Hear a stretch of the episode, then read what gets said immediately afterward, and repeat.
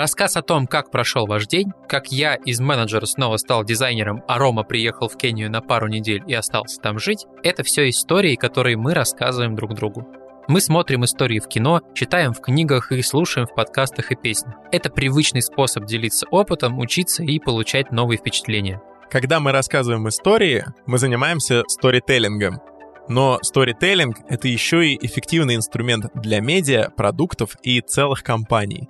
Они тоже рассказывают истории. Вместо того, чтобы приобретать товары и пользоваться услугами, теперь мы вместе с продуктами меняем образ жизни, становимся другими людьми и попадаем в новые истории. О том, зачем и как продукты используют сторителлинг, говорим сегодня вместе с Васей Эсмановым. Вася Эсманов — это тот самый человек, который в 2007 году вместе с друзьями создал издательский дом Look at Media. Оттуда вышли культовые Look at Me, The Village, Wonderzine и Furfur. Сейчас Вася занимается консалтингом. Он работал с такими компаниями, как Яндекс, Самокат, Вкусвилл и Окко. Вася помогает компаниям разобраться в продукте, придумать заново стратегию и выстроить коммуникации с потребителями. Вы слушаете подкаст «Дизайн такой». В гостях Вася Исманов и мы говорим о сторителлинге.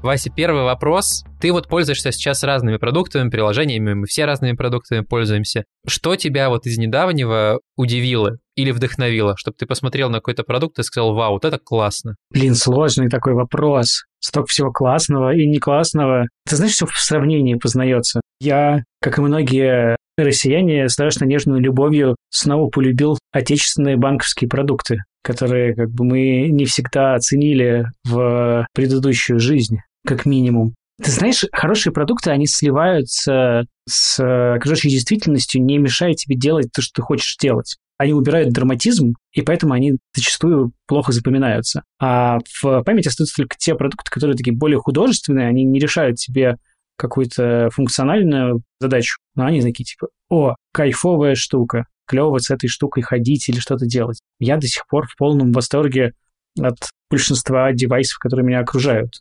От наушников AirPods, Sony. Я понимаю, что они разные, они меня по-разному радуют. Камеры и микрофоны. Очень круто ты говоришь про то, что тебя до сих пор радуют вещи вокруг. И я, я тоже, на самом деле, постоянно радуюсь тому, что существует э, хороший микрофон, существуют хорошие штаны, существуют классные наушники. Блин, многие люди не замечают, перестают замечать. Хорошо, что когда ты не замечаешь, это вот как с электричеством. Ты не ценишь э, или с э, канализационной системой. Это абсолютная вершина человеческой мысли и эффективности. То есть интернет мы как-то еще понимаем, что это просто вау. А, а насколько вау канализация, мы как-то подзабыли. И, слава богу, не часто вспоминаем, что она не работает. Хороший продукт, он уходит на второй план очень часто. Он не мешает тебе делать то, что ты хочешь делать. Опять же, все познается в сравнении. В любимой моей фразе было то, что будущее наступает неравномерно, мы как бы имеем возможность, проехав какое-то количество километров, оказаться в разных годах 20 и 21 века. Свечки у меня тоже, кстати, на столе не просто так стоят. Я вчера сидел без света, и я удивился тому, как свечи могут классно освещать комнату. Они дают много света, ух ты.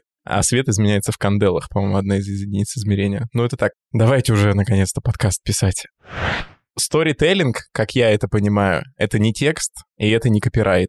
Тогда что такое сторителлинг? И как ты, Вася, объяснишь это для человека, который впервые слышит это слово? Драматическая история с завязкой, э, кульминацией, развязкой и изменением в конце. Истории существуют в разных формах. От традиционных э, «жил да был Иван Царевич» до потребительских «хочу есть, но не хочу идти из дома, что же делать?»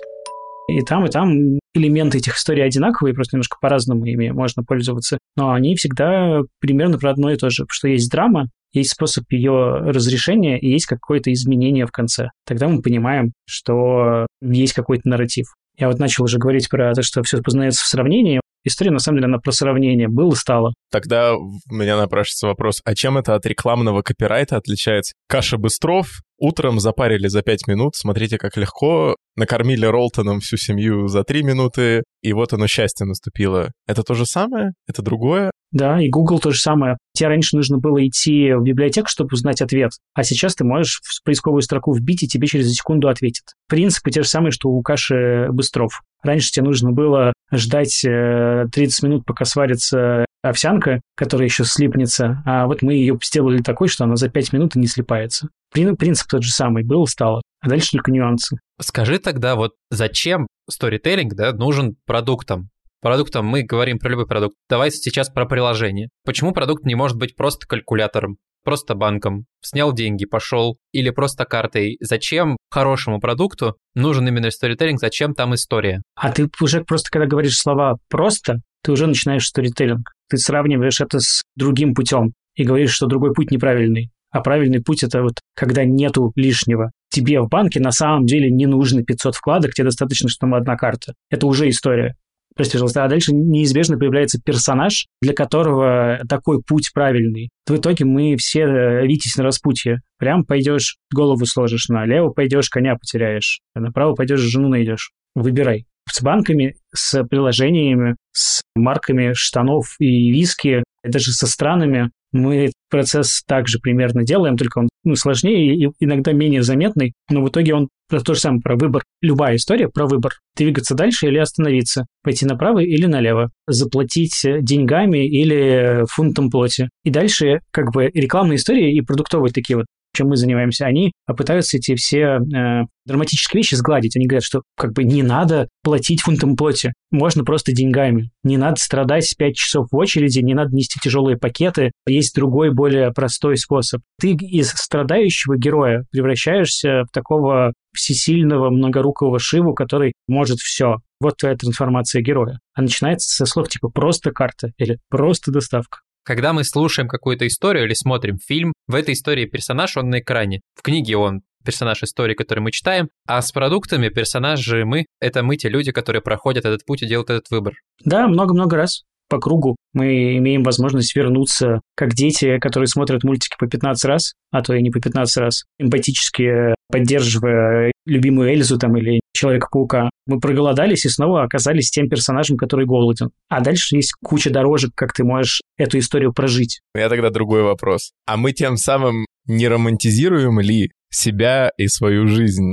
Тем, что мы становимся персонажами, пускай даже вся история про то, как мы заказали что-то из э, магазина на который доставляет за 15 минут. Во-первых, что ты вкладываешь слово «романтизируем». Хотим ли мы казаться сами себе лучше? Очевидно, да. Вообще все люди хотят, если у них не э, какая-то стадия депрессии, все люди хотят казаться себе лучше, чем они думают про себя. И для этого им нужно еще немножко парфюма, еще немножко сбросить килограмм, еще немножко больше времени на увлечение, еще немножко больше времени поваляться в кровати. Романтизация много значений этого термина. От классического слияния с природой и э, романтического байроновского образа, такого бунтаря против общества, до студенческого смысла этого слова, когда мы приукрашиваем. Хотим ли мы приукрашивать свою жизнь? Да, иначе бы все, что вокруг нас, э, цивилизация, она бы не случилась, потому что она плод приукрашивания и плод фантазии, которая потом окрепла в камне, в взаимодействиях, в торговых путях, прочих законах и государственных границах.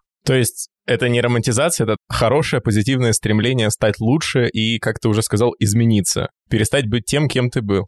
Это неизбежная, встроенная в наше сознание вещь, как тяга к знаниям, так же, как и попытка видеть себя э, лучше и сравнивать свою предыдущую, текущую и будущую жизнь и на основании этого сделать какой-то прогноз. Потому что все познается в сравнении. Я с этой штукой и я без этой штуки разные пути, разные сценарии, разные люди, разные герои ты можешь на основании какого-то своего предыдущего опыта или обещаний, или фантазий, или сказок попытаться предсказать, как твоя жизнь будет устроена. Мы очень любим сравнивать в разных циклах, разных отрезках. Там, типа, этот день с предыдущим, эту неделю с предыдущей, и пытаемся предугадать следующую, этот год с предыдущим. И в нем появляются какие-то элементы, и мы такие, типа, стало лучше, или стало хуже, или ничего не изменилось и дальше мы принимаем какие-то решения на основании этих наблюдений. Продукты просто вписываются в этот нарратив. Если они удачно вписываются, то значит, они будут востребованы, люди будут этим пользоваться. Я считаю, что отдых — это важная часть работы. Чтобы хорошо работать, надо хорошо отдохнуть. Я вот про себя заметил, что когда сижу все выходные дома или даже весь отпуск сижу дома, я вообще не отдыхаю. Поэтому мы с женой решили, что мы будем куда-то выбираться, менять контекст, менять деятельность. И нам на самом деле это очень помогает забыть про все заботы и вот по-настоящему хорошо отдохнуть перед рабочей неделей. Еще вот это время на выходных штука невероятно относительная. Пока мои коллеги успевают сходить в спортзал, на танцы, за эти выходные всей семьей уехать за город и к понедельнику вернуться, я лишь успеваю сказать им, ну вы вообще, ребята, даете. Чем тщательнее я организую свой досуг, тем больше времени я провожу и проживаю тем самым. Вот уже совсем скоро Новый год, и один из самых лучших подарков — это отдых и воспоминания. Это то, что остается с нами надолго. А вот сервис Кува поможет вам сделать именно такой подарок. Кува — сервис подарочных сертификатов на отдых в отелях России. В каждом сертификате десятки отелей на выбор. Обладатель сертификата выбирает сам, в какой отель отправиться, когда и с кем. Можно не торопиться и тщательно спланировать отдых. Сертификат Кува действует два года. Покупайте сертификаты на двоих или на всю семью. Подарок вам доставят в красивой упаковке ручной работы, в фирменном конверте или по электронной почте. Для наших слушателей у нас есть промокод «Дизайн» на 1000 рублей. Он будет действовать с 5 декабря по 5 января 2023 года. Отдых в красивом месте в кругу самых близких – это необычный подарок. Выберите свой сертификат на отдых на сервисе Кува по ссылке в описании выпуска.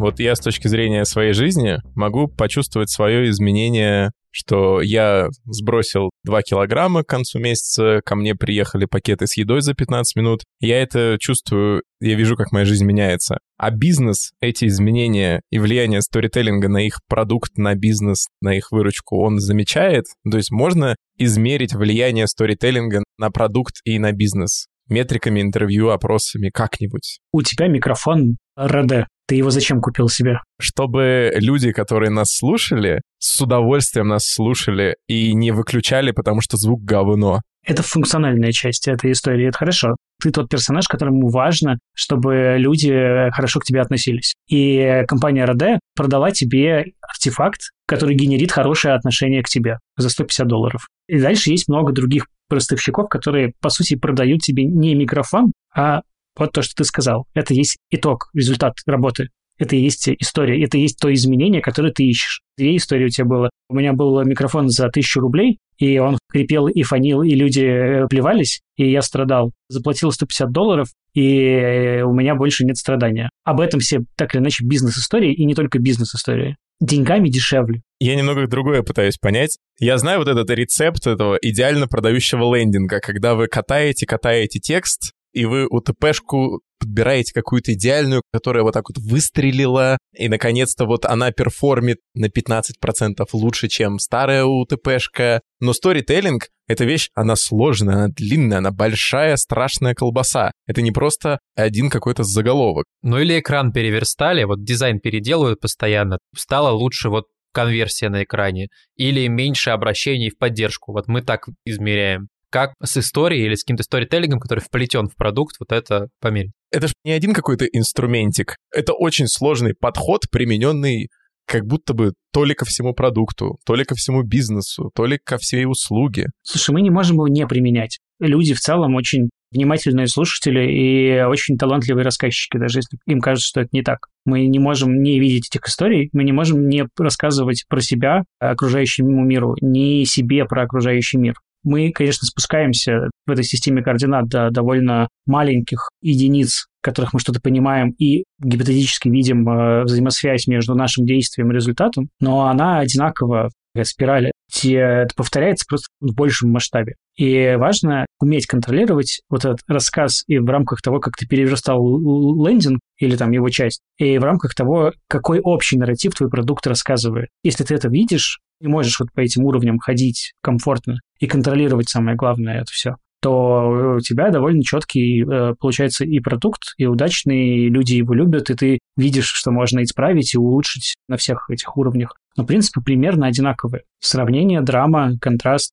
решение проблемы, уменьшение страданий, увеличение счастья, соответствие твоему настроению, и твоему образу про себя. Вот если там ты себя в голове думаешь, что ты такой профессиональный профессионал, на лендинге у тебя каждая буковка и, и каждая кнопочка, и каждый человек на стоковой фотографии всячески это старается подтвердить. А если ты думаешь, что ты такой весь э, творческий и талантливый, то хороший лендинг делает с тобой то же самое. Он говорит, что эта история про тебя. Он тебя не заставляет тратить энергию на эмпатию. Вот как хорошее кино, ты в него приходишь, садишься, свет гаснет, и начинается история, и там она может быть про женщину в средние века. Смотришь мультик «Мулан», и ты ей эмпатизируешь. Она протагонист, с которым ты можешь себя ассоциировать. И драму Мулан ты тоже можешь на себя переложить. И ты это с удовольствием смотришь. С лендингами такая же история получается, что задача дизайнера, копирайтера уменьшить когнитивную нагрузку на проявление эмпатии и понимание, что эта история в том числе и про тебя. У меня э, есть такая э, метафора, сам для себя ее придумал. Хорошее приложение — это хороший диалог.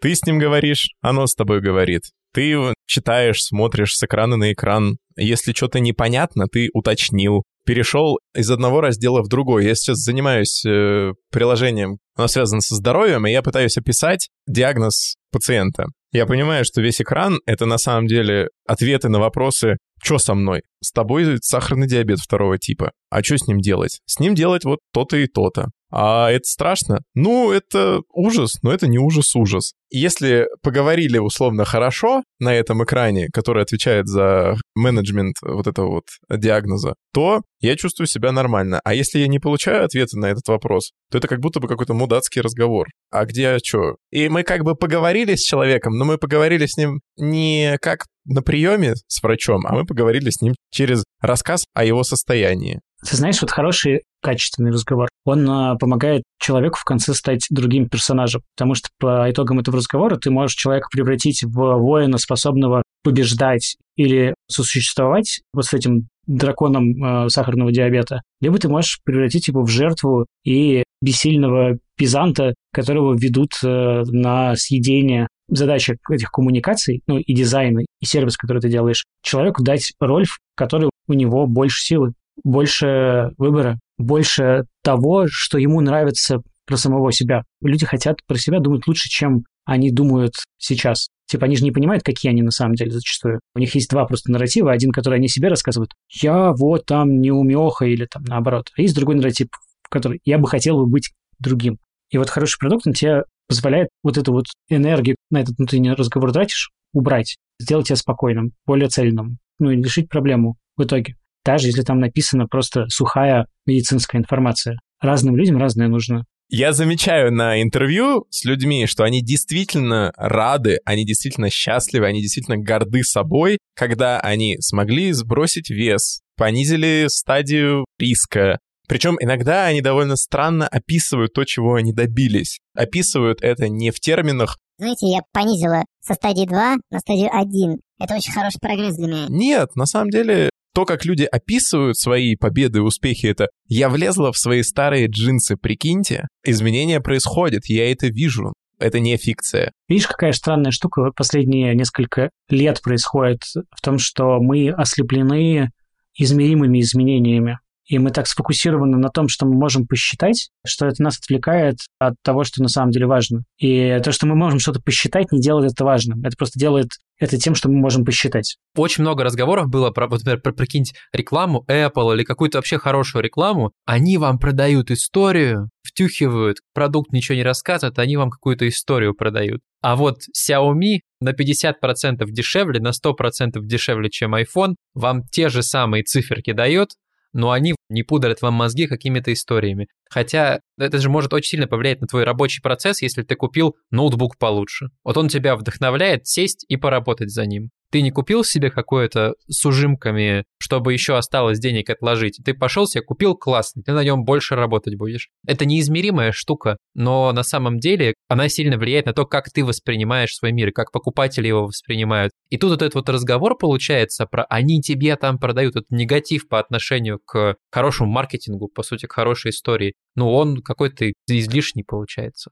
В Xiaomi тоже хороший маркетинг, это тоже история. Это тоже для тех людей, которые себя готовы обманывать не через э, сложную метафорическую видеорекламу, а через э, в два раза больше пикселей. Какая разница, как люди себя хотят обманывать? Формалистские признаки чего-то или через какую-то большую абстракцию? Ты же не можешь вкус бутерброда измерить в единицах вкуса. А что ты можешь, например, там есть целая субкультура людей, которые едят острый соус, и у него есть вот... Сковели, по-моему, это называется. В сковелях, да, да. И ты такой, я тут в общем навернул миллион сковелей, вообще потел неделю. И то, и то — это легитимный способ рассказывать историю. Я не говорю, что какой-то из них хуже или лучше. Я бы не, не ставил такой вопрос, что типа реклама Apple лучше, чем реклама Xiaomi. Я могу только от себя лично сказать, типа, плохая реклама, которая, очевидно, тобой манипулирует и обещает того, что с тобой никогда ни при каких условиях не случится. А все остальное это просто разные формы для разных собеседников. Люди разные. Несмотря на то, что они очень похожи, но их опыт жизненный, культура, их самоидентификация, она очень разная.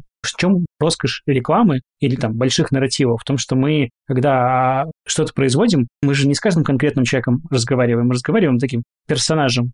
И дальше люди с большей или меньшей вероятностью на этого персонажа, с которым мы разговариваем, похожи. И вот эти персонажи, там их не так уж много получается. И они похожи. А вот каждый отдельный человек, он очень разный. Мы смешиваем личное, и из этого делаем такую индукцию на общественное. И в обратную сторону то же самое делаем. Нужно себя от этого сдерживать. Генерализация – удобный инструмент экономии энергии, когда ты там придумываешь какую-то штуку. Но это не значит, что все такие.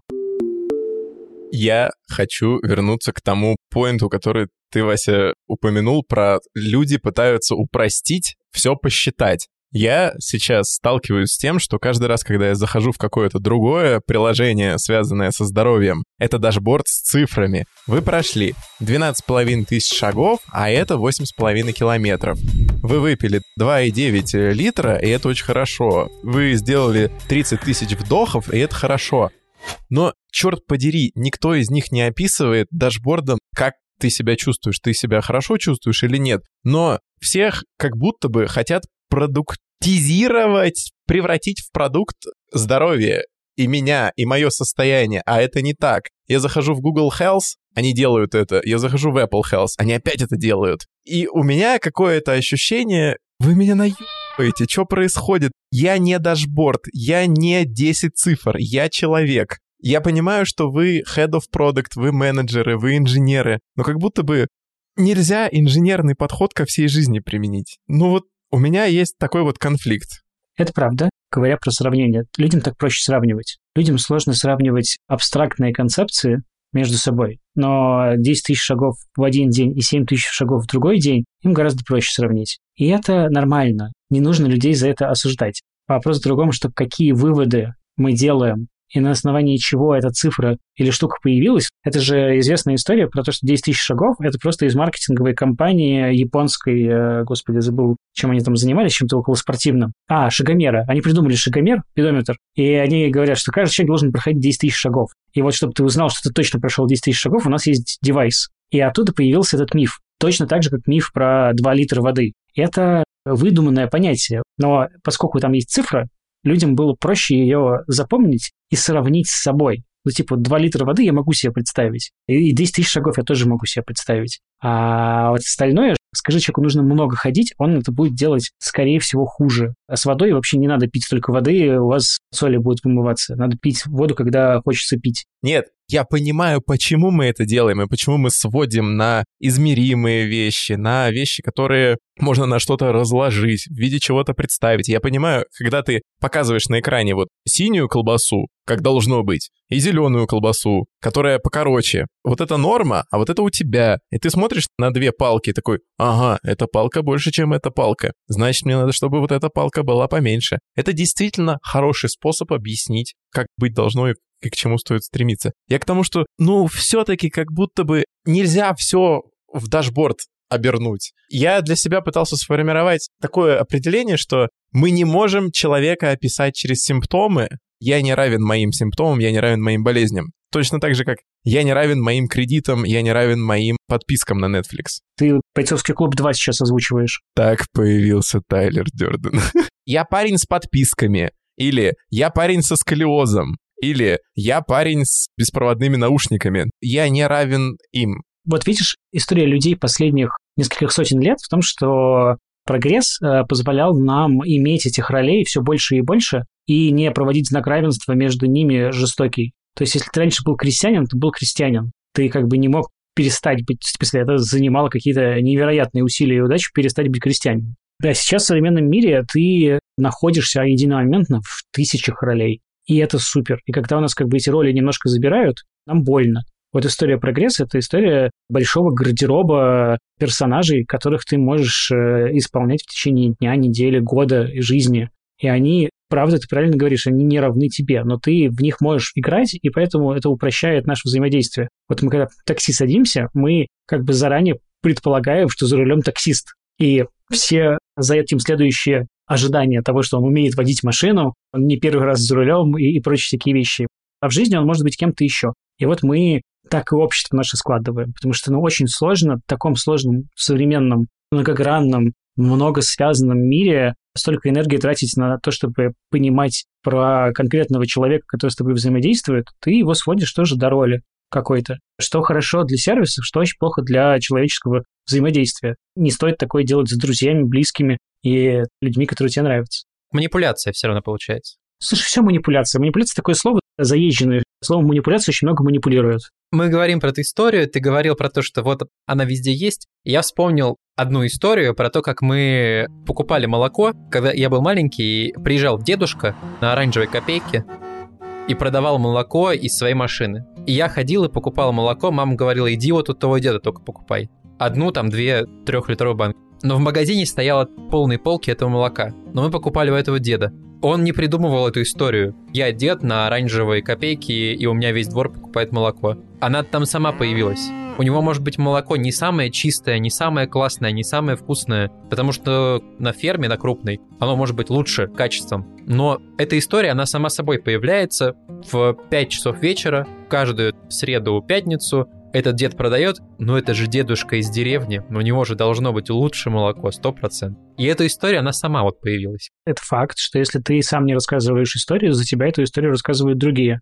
В чем задача рекламщиков, маркетологов, людей, которые занимаются брендом и продуктом? В том, чтобы рассказывать свою историю самим, ее контролировать, не допускать фанфиков. Дедушке как бы не нужно это было делать. У него была какая-то единичная, маленькая частная жизнь, в которой был э, молоко и другие люди, которые у него покупали, которые какие-то атрибуты радости, счастья, качества, традиции навешивали на этот ритуал. Но когда мы говорим про массовые продукты, ты, если не контролируешь это, то люди начинают за тебя рассказывать. И не всегда то, что тебе будет нравиться. В этом причина таких трат, в том числе на рекламу и маркетинг и, и бренды. Ты должен помочь людям рассказывать. Человек-паук — это подросток, у которого всегда нет денег, и он вечно э, разрывается между своими суперспособностями и своими обязательствами. Бэтмен — мрачный хрен, у которого суперсила — деньги.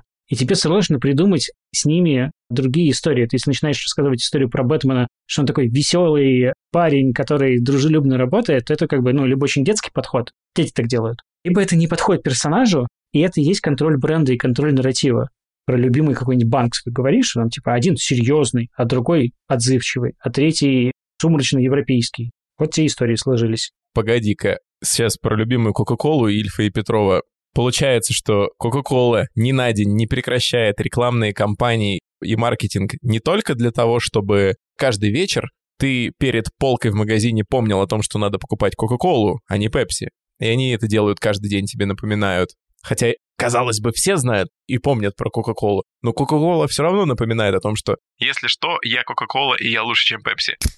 И помимо этого, они еще и каждый день контролируют этот нарратив, потому что если они выключат этот бешеный принтер, который отвечает за нарратив, за то, что это праздник, это мы вместе, то их нарративом займется кто-то другой. Все так, да. И как только они вдруг оказываются, появляются аудитории, до которых они не дотягиваются, эти аудитории с радостью начинают рассказывать другой нарратив, где Кока-Кола может получить роль злодея и получает ее.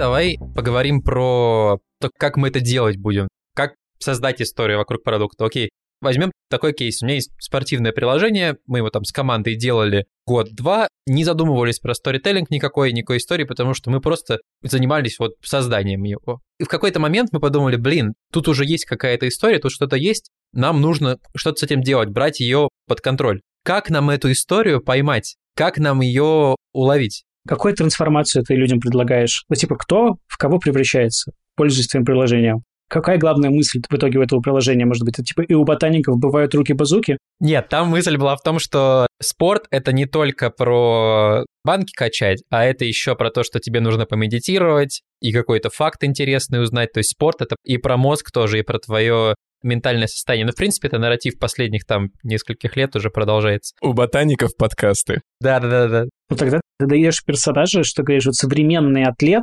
он и швец, и жнец, и на дуде, и грец. Хочешь быть современным атлетом, иди к нашему приложению. А современные атлеты по жизни, они вообще больше достигают, потому что у них есть на это там типа какой-то инструментарий. Вот и людям предлагаешь трансформацию. Был обычным человеком, а стал современным атлетом. Или у тебя может быть более точная отправная точка, как в примере с ботаниками. Ну вот ты говоришь, что я придумываю нарратив, и я его, как, ну не навязываю, но я его рассказываю через свой продукт, предлагаю. А может быть такое, что я этот нарратив уловил в историях самих людей, которые пользуются продуктом. То есть я понял, что я пытаюсь один нарратив, одну историю рассказывать, а люди мне другую рассказывают. Это те люди, которые платят. Они мне вообще рассказывают другое. Как Ром правильно сказал, это все диалог. Ты же когда человеку по телефону незнакомому звонишь, ты начинаешь с ним разговор, ну, довольно нейтрально и абстрактно. Но потом, когда ты слышишь его голос, манеру речи и куда вообще беседа ваша течет, ты подстраиваешься. Здесь то же самое.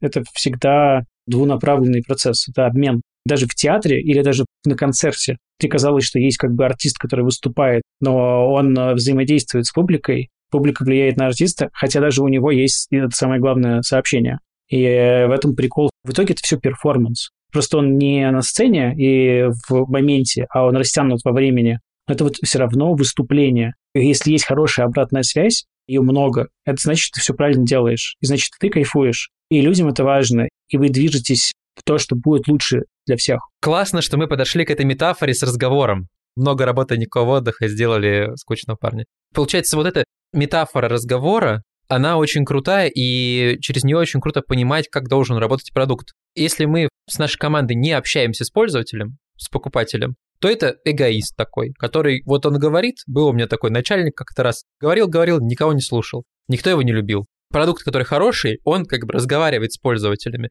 Он говорит что-то им, то есть предлагает какую-то функцию новую, какую-то новую фичу, новый какой-то ребрендинг. Это совсем смена топика разговора. А потом слушает пользователя, а потом еще раз что-то говорит. И это супер крутая метафора, которая немножко меняет, так сдвигает твое восприятие того, а как ты вообще продукт выстраиваешь. Любой, приложение, там, не знаю, ты продаешь булочки. Насколько важно общаться с теми, кто с тобой работает. Так, у меня вопрос. Есть сказки. Сказки рассказывают истории. Жила-была маленькая гусеница. Маленькая гусеница ела-ела, стала большой гусеницей и превратилась в красивую бабочку. Сказка продолжает быть сказкой, если ее никому не рассказывают, ее никто не читает. Ну, то есть в сторителлинге получается слушатель и рассказчик — это два необходимых компонента, и только так, иначе никак. Я правильно понимаю, что истории просто не могут висеть на стене? Могут? Могут висеть, но если на них никто не смотрит, но это ничего не значит. Это как с любовью, деньгами и правилами дорожного движения. Что как бы если люди не считают, что это деньги, вот ты там приносишь им крышки, как в Fallout, и люди такие, это что? И что это деньги? А они говорят, это не деньги. Диалога не получилось. Со сказками, на которые никто не смотрит, то же самое. Мы просто сами себе эти вещи рассказываем, иногда просто один раз услышав, мы делаем такую несовершенную копию этой информации у себя в голове, и дальше она у нас живет в голове она когда-нибудь сыграет. Вот как с правилами дорожного движения. Вот правила дорожного движения тебе рассказывают сказку. Жил-был мальчик, который как-то поехал на красный свет, и по нему в бочину влетела БМВ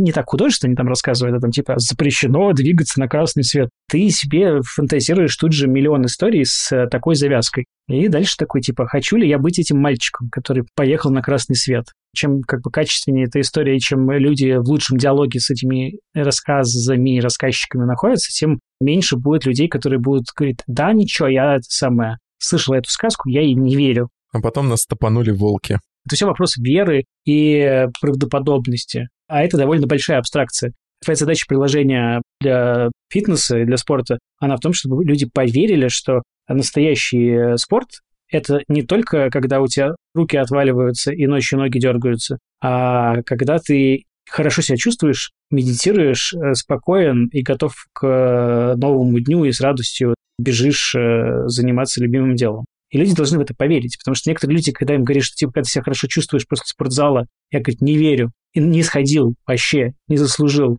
Спина не отваливается. Черт, вообще некачественно занимался. В культуре отследить изменения персонажа очень хорошо. В фильме, в сериале, в книге. Вот каким был Дон Дрейпер в первом сезоне и каким Дон Дрейпер стал в шестом. Изменения наших клиентов, пользователей, людей, которыми продуктами пользуются. Нам вообще надо, чтобы они были большими, драматическими, заметными.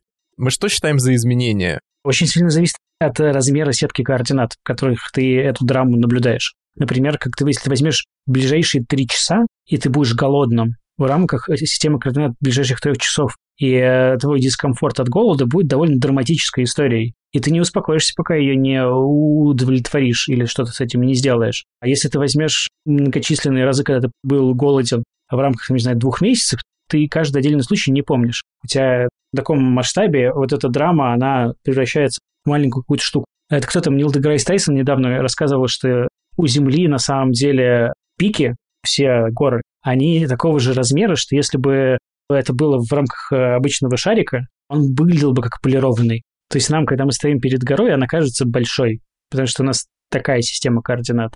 Когда ты летишь над, над горами на самолете, они кажутся маленькими. Вот задача истории — это ограничить нарратив. Масштаб должен соответствовать масштабу драмы. Допустим, у нас есть приложение трекера, которое помогает человеку бросить курить. И мы раскладываем майлстоуны, ну, какие-то такие вехи в этой истории, что ты не куришь один день. Круто. Ты не куришь три дня. Прекрасно. Не куришь неделю. Здорово. Один месяц без сигарет. Мог бы ты себе это представить месяц назад? Ну, конечно же, нет. Вау. А потом год без сигарет. Вау. Я правильно понимаю, что мы правильно должны формировать систему координат.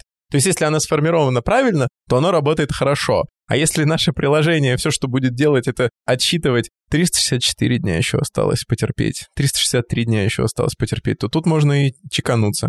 Ну да, человек не перестает понимать драму, перестает понимать, э, зачем это все, не может сравнить э, это хорошо или это или плохо, куда это движется, и поэтому он может э, соскочить. И для него эта история может показаться либо слишком большой драматически, кто я такой на фоне этого года, или слишком маленькой. Да ладно, что такое 10 минут? Важно вот, ну, как пространство этого нарратива каждый раз понимать, что оно адекватно и соответствует той истории и той арке, которую ты рассказываешь. Можешь ли ты вспомнить пример такой, когда ты, например, работал с какой-то компанией или с бизнесом, с каким-то с продуктом, или кто-то другой ты видел пример, и новая история или новый нарратив, который начал этот продукт предлагать, он кардинально поменял этот бизнес и сделал все лучше, и стало прям вау, заработало, и, и ну вообще прям. История поменяла все. Много такого происходит. Изменения в роли. Вот возьмем спорт. Если ты человеку предлагаешь поучаствовать в спорте высоких достижений, а его личные достижения микроскопические, шанс того, что он в этом будет э, воодушевлен, очень маленький. И твоя задача эту уменьшить. Если ты ему начинаешь рассказывать про какие-то грядущие успехи, соответствующие ему, то все получается. Ну, типа, он начинает это чувствовать, и происходит перемена. Вот мы там с едой проект мы так переделывали. Любимая история про неготовность людей отказываться от приросших к ним ролей. Вот в России есть проблема, по-моему, до сих пор она есть, э, с службами доставки, что, казалось бы, та аудитория, которая должна была бы этим пользоваться больше всего, она очень медленно прирастала. И мы там делали исследования, пытаясь понять, почему. Аудитория – это женщин за 40 с детьми, которые на самом деле мало пользуются доставкой. И выяснилось, что они не готовы от собственного нарратива о том, что я хорошая мать, отказаться.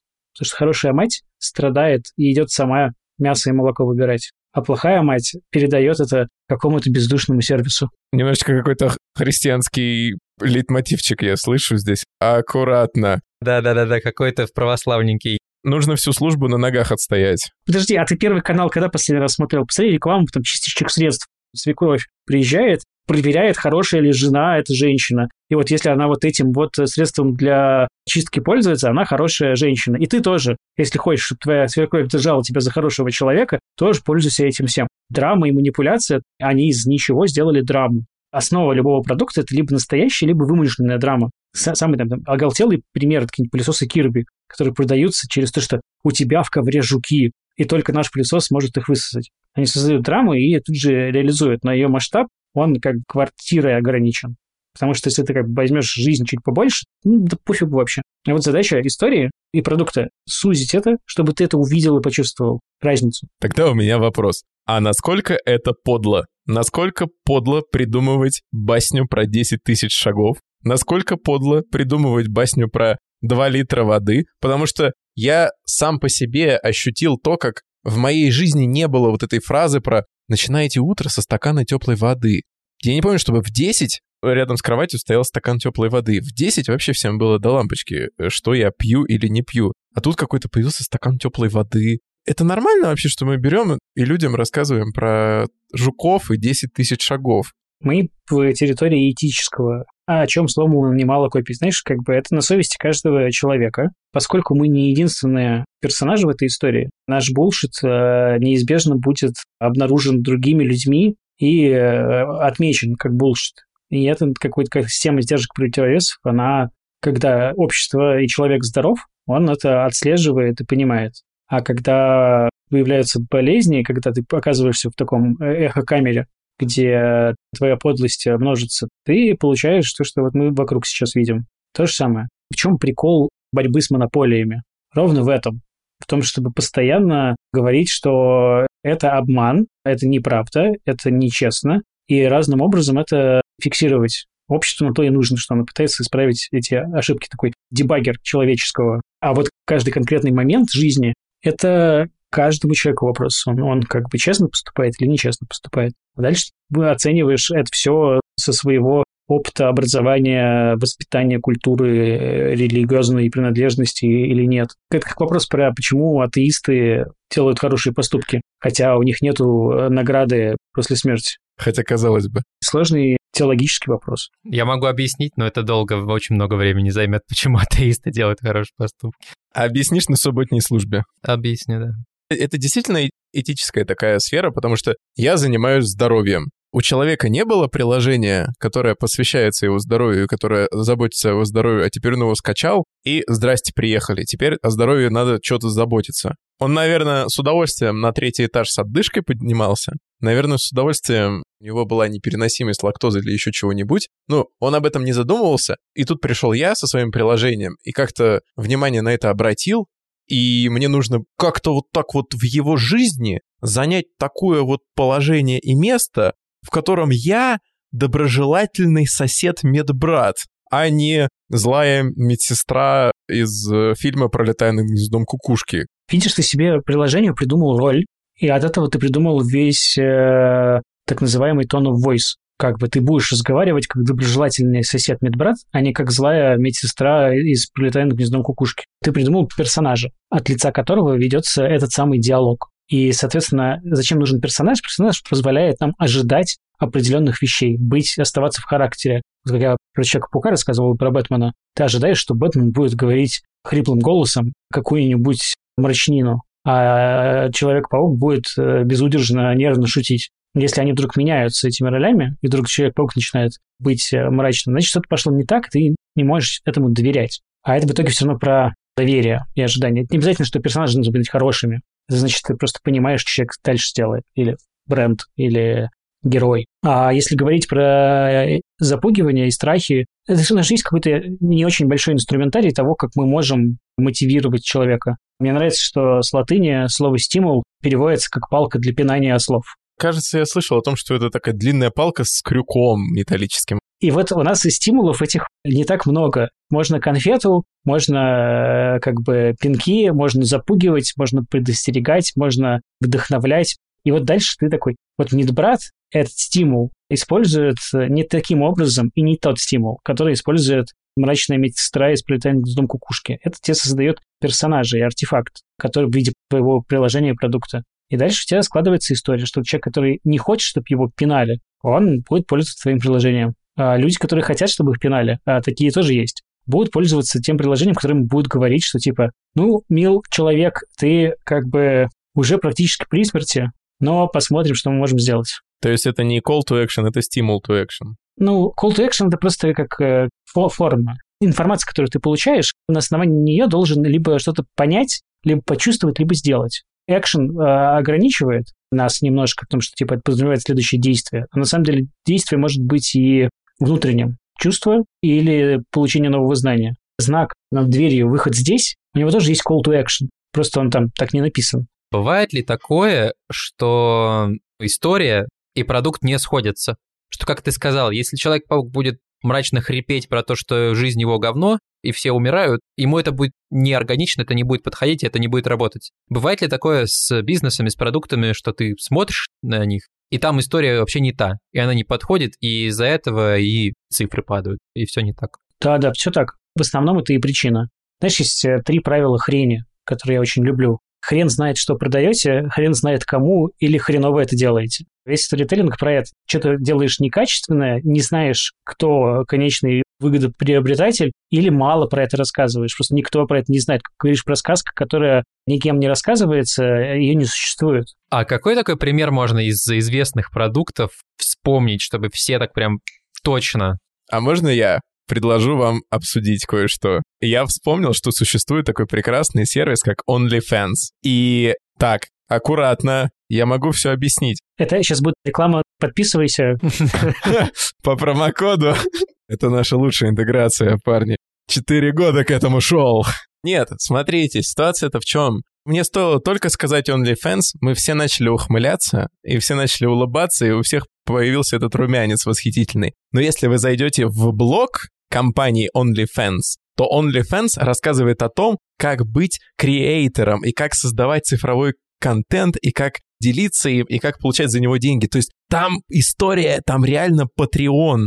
Весь блог — это как будто бы я зашел на Patreon, но то, как люди OnlyFans воспринимают, это ж вообще не Patreon. Вот говоришь Patreon, а, ну это там, где эти инди ребята записывают bedroom рок э, и получают за него донаты. А OnlyFans это OnlyFans.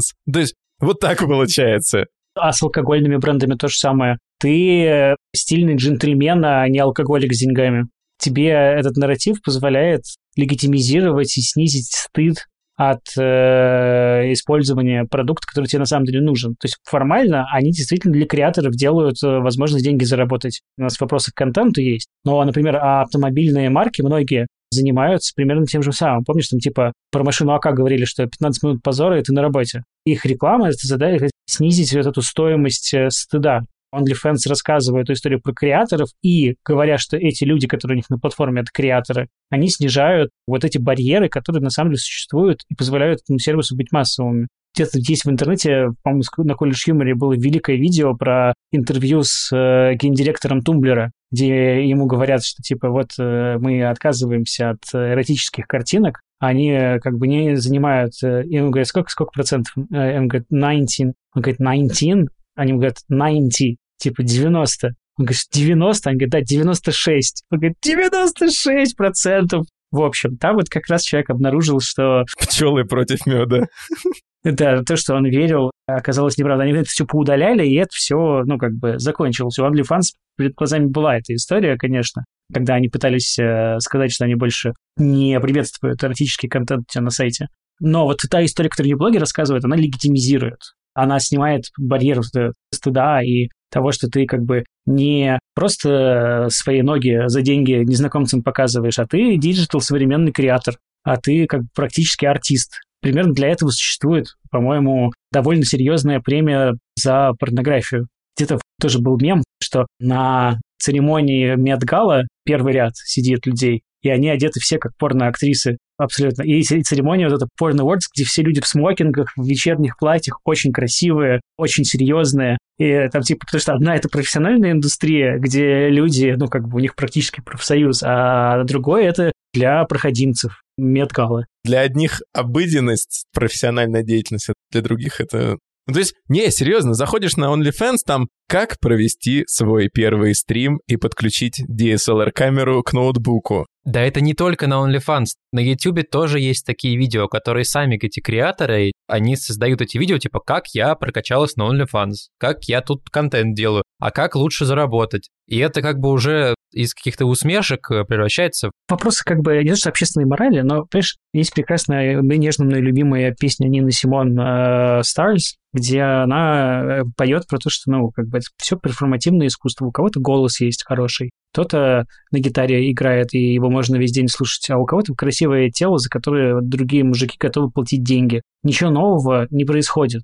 Это все, ну, как бы ресурсы, материал, которым тебе жизнь карты так сдала, и ты пытаешься сделать лучшее из того, что у тебя есть. Можем ли мы за это людей стыдить и притворяться жителями викторианской Англии? Наверное, можем. А можем не делать ничего. Если это не вредит людям, Здесь как бы вопрос сложный, в том смысле, что я в большей степени согласен с фем-движением о том, что секс-работа, она наносит непоправимый ущерб э, участникам этого всего, с одной стороны. С другой стороны, есть куча еще других форм работы, которые наносят непоправимый вред шахтерам, спасателям, лесорубам и прочее. И вообще труд современный очень во многом выглядит примерно так же, когда ты меняешь э, чувство собственного достоинства на деньги, и зачастую не очень большие. А в случае с OnlyFans какие-то люди получают все-таки довольно существенные бабки. В отличие от шахтеров. Мой поинт про OnlyFans был в том, что то, как мы его воспринимаем, и то, что мы подразумеваем, и то, как OnlyFans сам о себе рассказывает через свой собственный блог.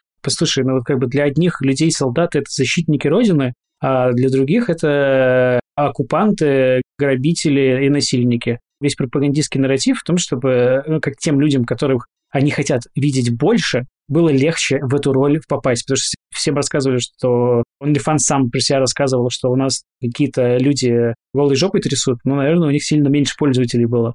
Правда ли это? И лукавят ли они? Ну, конечно, лукавят. Но в этом выборе лучше уже на OnlyFans пускай все идут. Получается, что вот сегодня мы записали такой выпуск подкаста, и когда человек его послушает, он немножко поменяется потому что он узнает про то, как рассказывать истории и про то, какое место истории занимает в его жизни чуточку больше, и мир начнет по-другому воспринимать. Получается, вот он и сторителлинг, вот он и самый близкий пример, который мы можем привести для слушателя. Вот ты послушал, и теперь у тебя чуточку что-то поменялось. Да, в этом же цель всех рассказов. Мы хотим, чтобы другие поменялись, и мы сами поменялись. Я надеюсь, что люди что-нибудь из этого диалога себе полезного заберут. Безусловно. Вася, спасибо тебе за то, что ты к нам сегодня пришел. Очень интересно и очень приятно было с тобой поговорить, поболтать. Вышло офигенно. Я сижу под впечатлением каким-то таким. У меня чуть-чуть руки вот так вот, как, как в звуках металла вот так вот трясутся. А еще я хотел сказать спасибо за Look at Me. Пожалуйста. За прекрасные годы чтения этого журнала. Мы то поколение, которое на нем выросло. И всем тем людям, которые к нему приложили руку, скорее им спасибо нужно. Замечательно, до сих пор перечитываю и что-то себе сохраняю в покет. Просто прекрасная штука. Спасибо вам. Хорошего дня. Спасибо, что слушаете нас. Если вам нравится дизайн такой, то поставьте нам оценку в Apple подкастах, Google подкастах и Кастбоксе. Для нас это очень важно, потому что благодаря вашим оценкам о нас узнают новые слушатели. Чтобы узнавать больше и общаться с нами и другими слушателями, подписывайтесь на телеграм-канал и заходите в чат «Дизайн такой». Также не забудьте подписаться на «Дизайн такой» и поделиться подкастом с друзьями и коллегами. Этот выпуск мы сделали совместно со студией «Толк». Над подкастом работали авторы Никита Лакеев и Роман Нургалиев, звукорежиссер Ирина Федичкина, саунд-дизайнер Вениамин Жилин.